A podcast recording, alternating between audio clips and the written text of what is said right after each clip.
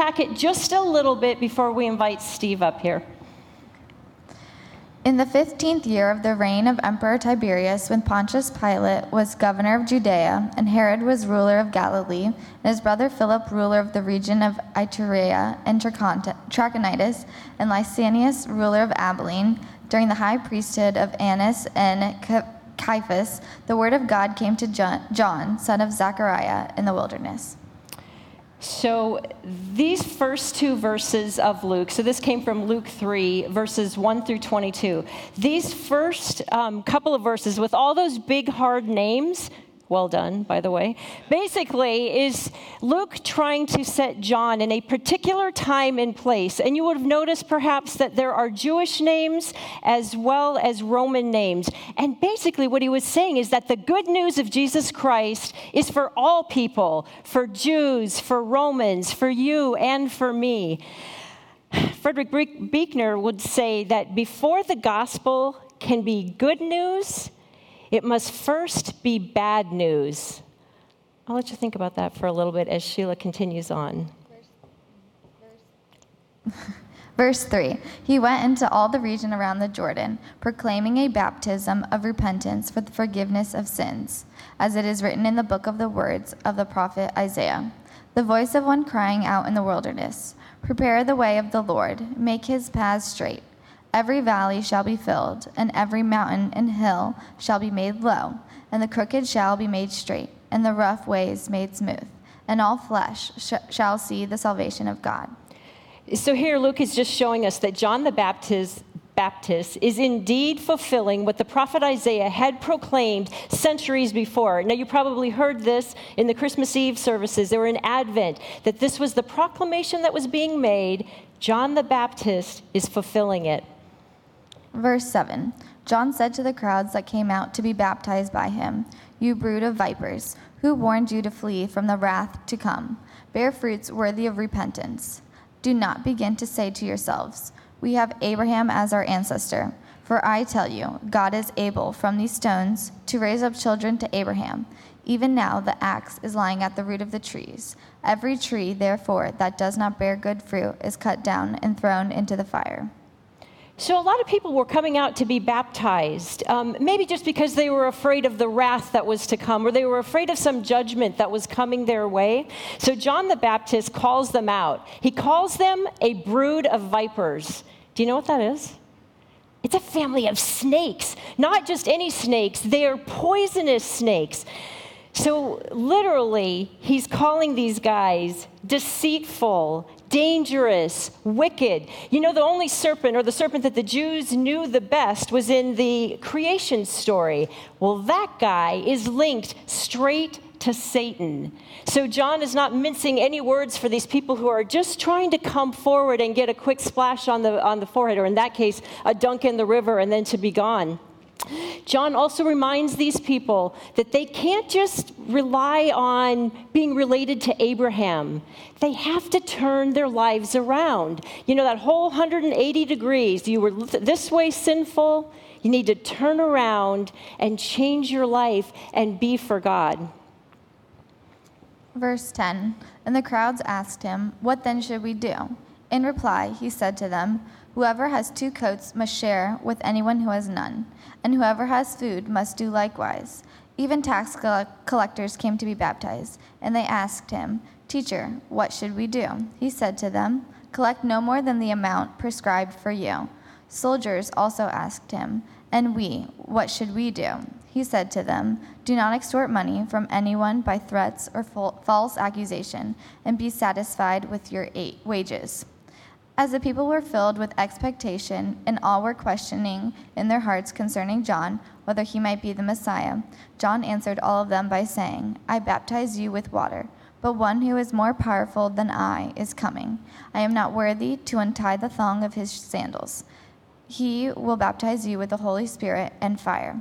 His winnowing fork is in his hand, to clear his threshing floor and to gather the wheat into his granary but the chaff he will burn with unquenchable fire. Okay, since most of us here, I trust, are not farmers, you might benefit from some of the same explanation that I needed when I read this. So, farmers needed to basic. Oops, sorry. did I not change that? There we go. Needed to switch, had, had to separate the grain from the chaff so that they would have the good grain. And so they used something called like a winnowing fork, and they would throw it up into the air, and then the wind would catch it and would separate those two things from each other. And then what we understand is that that chaff burns with this unquenchable fire. So what they say is it's sort of like when you burn your Christmas tree in January. If anybody does that, it just goes whoosh, like it goes up in smoke. To this day, farmers know that a fire in like a dry field it cannot be contained, it can't be controlled. So, when John was saying this, this message is clearly one of judgment. But we have to remember that when repentance and forgiveness are available, judgment is actually good news. Verse 18 So, with many other exhortations, he proclaimed the good news to the people. But Herod the ruler, who had been rebuked by him because of Herodias, his brother's wife, and because of all the evil things that Herod had done, added to them all by shutting up John in prison. Now, when all the people were baptized, and when Jesus also had been baptized and was praying, the heaven was opened and the Holy Spirit descended upon him in bodily form like a dove, and a voice came from heaven You are my Son, the Beloved. With you I am well pleased. Let us pray.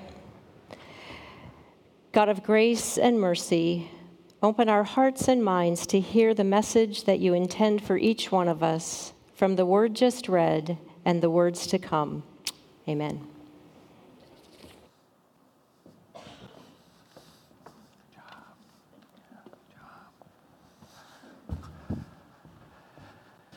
Good morning. Good to see you all this morning. It's good to be here. Uh, it feels kind of like the first Sunday of New Year's because I wasn't here last Sunday. I was up in New York City doing a wedding. Um, so I'm kind of glad to be back here, though it kind of feels like New York City did last weekend. So so, yeah, with Christmas and New Year's now over, we are uh, now kind of turning, we have actually over the last couple weeks, turning the story into a, a, new section of the Bible, going from the Old Testament to the New Testament, as was just read from the Gospel according to Luke. We are now beginning to focus our attention on the life and ministry of Jesus. You remember, we've been taking this journey through the Old Testament, kind of listening to the narrative of God, God's promises to God's people, all through the Old Testament. And now here we are in the New Testament listening for and uh, awaiting the arrival of Jesus into the world. And so, with that, we're going to begin a sermon series today entitled It's Bigger Than You. It's bigger than you. One of the great discoveries of life is the discovery when you realize that it is not all about you. That's a very difficult concept to internalize, especially when you're young, two years old, 16 years old, 50 years old, whatever the case may be. It's kind of a hard thing for us to understand that the world is actually bigger than us. But if there's anything about the story of Jesus, the life of Jesus, the ministry of Jesus that tells us that life is bigger than you. Life is bigger than you. The kingdom of heaven is bigger than you. In fact, the great joy of living comes, we discover, when you realize that the purpose of your life is actually outside of yourself. The joy is realized outside of yourself. And we're going to wonder about that over the next several weeks. And we're going to begin, though, today, as we have by listening to that story of John the Baptist, because John the Baptist, ironically, begins the telling of the gospel by telling us, first of all, that it is, it starts with us. That this journey that we take outside of ourselves has to start with who you and I are. And John the Baptist has a very pointed message for each and every one of us as we're trying to understand where do we go to find the great joy of life. So, with that, will you please pray with me for a moment? Lord, we pray that you will fill these words to come and allow these words to point to the word just read, and most importantly, to the word that we know, especially at Christmas time, the word made flesh in Jesus the Christ. We pray this in his name. Amen. Well, it's been about 10 years since the death of the French sculptor Arman. He was 76 years old, and unless you are a student of and fan of modern art, or should I say avant-garde art, you will not likely find his name familiar. Anyone ever hear the name Arman? See, I'm right. but 10 years ago, I noticed his obituary and I began to dig further and learned that Arman made his name in the art world because of the material he used for his art. The material or the medium that Arman used to make his sculptures was junk. The stuff that you and I throw away, the stuff that you and I take to the dump, the stuff that you and I take to our garage sales, but then it doesn't get sold. That very stuff is the stuff that Arman used to create his sculptures. Squeezed out paint tubes, abandoned cars, old buttons and typewriters, thrown away musical instruments, car parts, bicycles. He would manipulate this junk into his own vision of art. Admirers of Arman's vision and those who appreciated his style of art remained in a very significant minority within the art community. It's hard to really internalize and to understand what he's saying, but most agree that probably what he was up to was something very deep philosophically and theologically that takes a while to kind of figure out. In the effort to take all these things that do not matter in our society, those things that we kind of throw away, Arman takes those things and creates a form of art. To take the things that don't matter to us and takes them and makes them into something that does matter. I think we could all probably agree that we live in a society where we find it fairly easy to render things as not mattering anymore. We live right in the throwaway age. We live in this disposable days. If you need evidence of that, just take a drive out to the end of Bee Ridge Road and you will find one of the only mountains in Sarasota. Mountains is kind of overstating it. One of the very big hills in Sarasota, and what you'll realize is the sign says Rothenbach Park, but if you've been around Sarasota long enough, you know that that was what? The dump. The biggest mountain in Sarasota is the dump. It's now turned into a beautiful park. It was a landfill, made a beautiful park out of it. I ride my bike around it all the time. But that's a great illustration, right, for us when we think about the stuff that we want to throw away. We are constantly discarding those things that don't matter to us anymore. In the time it took my, me to write this sermon, I filled my trash, back, my trash bucket up halfway with at least three drafts of my sermon. So, to live in a disposable society, though, is to realize that there is this temptation for us to widen our scope in respect to the things that don't matter. In fact, we can widen our scope so wide as to say that maybe life itself doesn't really matter, that our earthly existence doesn't really matter. It's the age old philosophical and existential question Does life really have any meaning? Or are we, at the end of the day, just one more thing that gets thrown on top of the trash heap on top of the landfill. Well, I suppose that's what's happened, that was, was, what was happening in the Garden of Eden long ago when Adam and Eve were created. Scripture says that when God created human beings, he created them in his image. It's another way of saying that when God created men and women, he created them in such a way as that they mattered. Genesis would tell us that they mattered most of all, that they were an extension of him, that he created them in a way that mattered. You matter to me, God says in the Garden of Eden. It matters who you are, it matters what you do. But then, as the story goes, we remember, right, there serpent slips into the garden and the temptation begins. And the core of the temptation is this message to Adam and Eve that who they are and that what they do, it doesn't really matter, the serpent says. Go ahead, do whatever you want to do because it doesn't matter. Don't worry about doing what God wants you to do because it doesn't matter. And of course, the implied message to all that is that Adam and Eve themselves don't matter.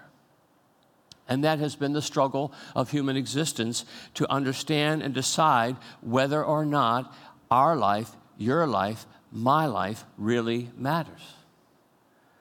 Well, then enter the stage one John the Baptist. John the Baptist walks onto the stage in this first century uniform of leather and camel's hair, and he begins preaching that the time is soon to come when the Messiah will soon arrive. He preaches and practices a baptism of repentance for the forgiveness of sins. His is a voice crying in the wilderness, and he says, Prepare the way of the Lord, make his path straight, repent, turn your life around, get with the program. John is this over the top preacher, kind of preacher that gets your attention, leaves nothing for interpretation. Repent, he says, turn your life around. And don't you wonder if what John is trying to say is that it really matters? Life really matters. It matters what you do, what you say, who you are. In other words, John says, the stakes are raised. A new value has been set for life. No such thing as junk in anybody's life. You are the medium, John says, of a brilliant piece of art. And so the crowds ask him, Well, what then should we do? And John says to them, Whoever has two coats must share with anyone who has none, and whoever has food must do likewise. And tax collectors should collect no more than the amount prescribed to them, and soldiers should not extort money from anyone by threats or false accusations. Be satisfied with your wages. You see, you could not get away from John without the distinct impression that everything you were and everything you did mattered. If you have two coats, John says, if you have two coats, it matters what you do with that second coat. Because if you're not wearing it, somebody else should be. John says if you got more than enough food, it matters what that food you don't eat. It matters where that goes. And it probably shouldn't end up on the end of Bee Ridge Road. John says, Your life matters. My life matters, and what we do matters. He's, called, he's calling us, in a sense, to come back into the Garden of Eden, because in the Garden of Eden, we learned that everything matters. And the reason John calls us there to that place is because the one who made all that matters, the one whose image we bear, the one who was there at the very beginning, was the one who was coming into the world. Jesus was now stepping onto the stage, and when Jesus steps onto the stage, John says, when the Messiah stands in front of us, oh, friends, it matters. Because the old man, Adam, gave into the temptation to think it didn't matter. But the new man, Jesus, walks into the Jordan River and announces that everything matters now. Remember when you were in school and the teacher was lecturing and trying to explain, you know, a concept or a problem, and it never failed that someone raised their hand and asked the proverbial middle school question, "Do we need to know this for the test?" What Jesus walks onto the stage and says, Everything matters now. Everything is going to be on the test. Because you see, in Christ, God seeks to elevate once again what it means to be a human being. He wants to show us how our lives have consequence. It matters the kind of person you are, it matters the kinds of things you do. And that's the good news. It reminds me of the story I read a while back about two brothers named John and Greg Rice who lived in West Palm Beach, Florida. You can switch a slide. John, were, John uh, and Greg were perfectly normal men except for one thing. They were dwarves. They grew to be only two feet, 10 inches tall. But that wasn't the bad news. The bad news was that they were born to a mother who abandoned them in the hospital, discarded them. They didn't, excuse the phrase, measure up. For eight months, the authorities tried to find a home for these cast off children. And after eight months, a Pentecostal Christian family stepped forward and claimed them, made them their children. And as these dwarves grew older and began their way into the world, they found the unkind regions of childhood and got their fair share of shunning and kidding and abuse. And when they couldn't go back into the world anymore, they went to their mother, and their good Christian mother sat them down and told them that God made them different. God made them smaller, but smaller never means lesser. And that's when she pulled out a nickel and a dime. And she asked which of the coins was bigger. And they said the nickel. And she said, which is worth more? And they said the dime. And she said, well, consider yourselves now two dimes and a handful of nickels. So we are the people of God who are created by God in his image.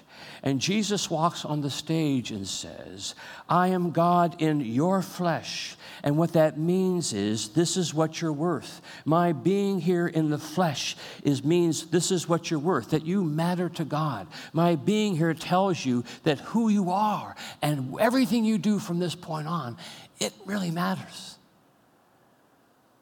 Makes me think of Cliff Richard, one of the pioneers of rock and roll back in Great Britain back in the 50s. I know I date myself in even remembering this guy's name. He, uh, he was famous even before the Beatles were famous. He was the first British rock star to be um, to be knighted by the Queen. Cliff Richard was known to be kind of the nasty boy of rock and roll, but then all of a sudden in 1964, he came into a relationship with Jesus Christ. Someone introduced him to Christ. Christ came into his life, and Richard began to turn his life around and began to involve himself in Christian relief efforts throughout the world, places like Sudan and back then Bangladesh. And he was this huge rock figure, but now he realized that life mattered more than just his music. And on one of those trips, he was overwhelmed by the, by the despair and by the disease and the, and the hardship that families and children were having to go through. And it was even hard for him to, to even look at it. And he was afraid to touch the children because, you know, they had their open wounds and their sores, and he didn't want to get himself sick. And, and then he recounts, he says this I was bending down one day to one little mite, mainly for the photographer's benefit, and trying hard not to have any contact with this child who has these open sores. And finally, at one point in time, somebody had kind of pushed in and stepped stepped on the little boy's fingers, and the boy let out this inconsolable wail. And I grabbed hold of him, even though he had his sores. I grabbed hold of him, and I felt that warm little body hovered next to mine, and I heard his crying begin to stop. And in that moment, I realized that every, every human life matters. Every human life matters when someone asked Cliff Richard why he did so much and the payoff seemingly to be so small in the face of such overwhelming need, wasn't it, the critics said, just a drop in the bucket? Cliff Richard replied, A drop it may be, but at least the bucket is moist. You know, life has a way of suggesting to you and me that we are of less value than what we really are. The serpent makes its way into our lives, and whether when we look in the mirror or when we go to work or we go to school, just about every t- everywhere we go, the evil one wants to whisper into our ear, you know, it's just a drop in the bucket. It's not worth it. You really don't matter. But we are the people of the newborn Savior the one who has entered into the world, who has come down and taken on our flesh. And he says to us, This is how much you matter. The stakes are now raised because there is nothing more that matters to him than who his children are and what his children do. Amen. So, you may have been in churches in the past that um, have a baptismal font in the doorway that as you're leaving, you can dip your fingers in the water and make a sign of a cross on your forehead so that you can remember who you are and that you can remember that you matter. Um, they say, remember your baptism. Well, the truth be told, many of us don't remember our baptism because it was done when we were infants. But every time we baptize an infant here, or a confirmand, or an adult, we are invited to remember our baptism because of the same words that were said for us. So if you would please stand. And you're going to do to practice this repentance turn. If you would just make a 180 degree turn, you will see that we have a baptismal font right back here. And today, we would like to invite you, as you leave, to put your fingers in the water of life, to mark yourself with the sign of the cross, and to remember that wherever you go, whoever you are, you belong to Christ. You belong to this family of faith because we are never meant to do life alone. And to remember that you matter. In the name of the Father, and the Son, and the Holy Spirit.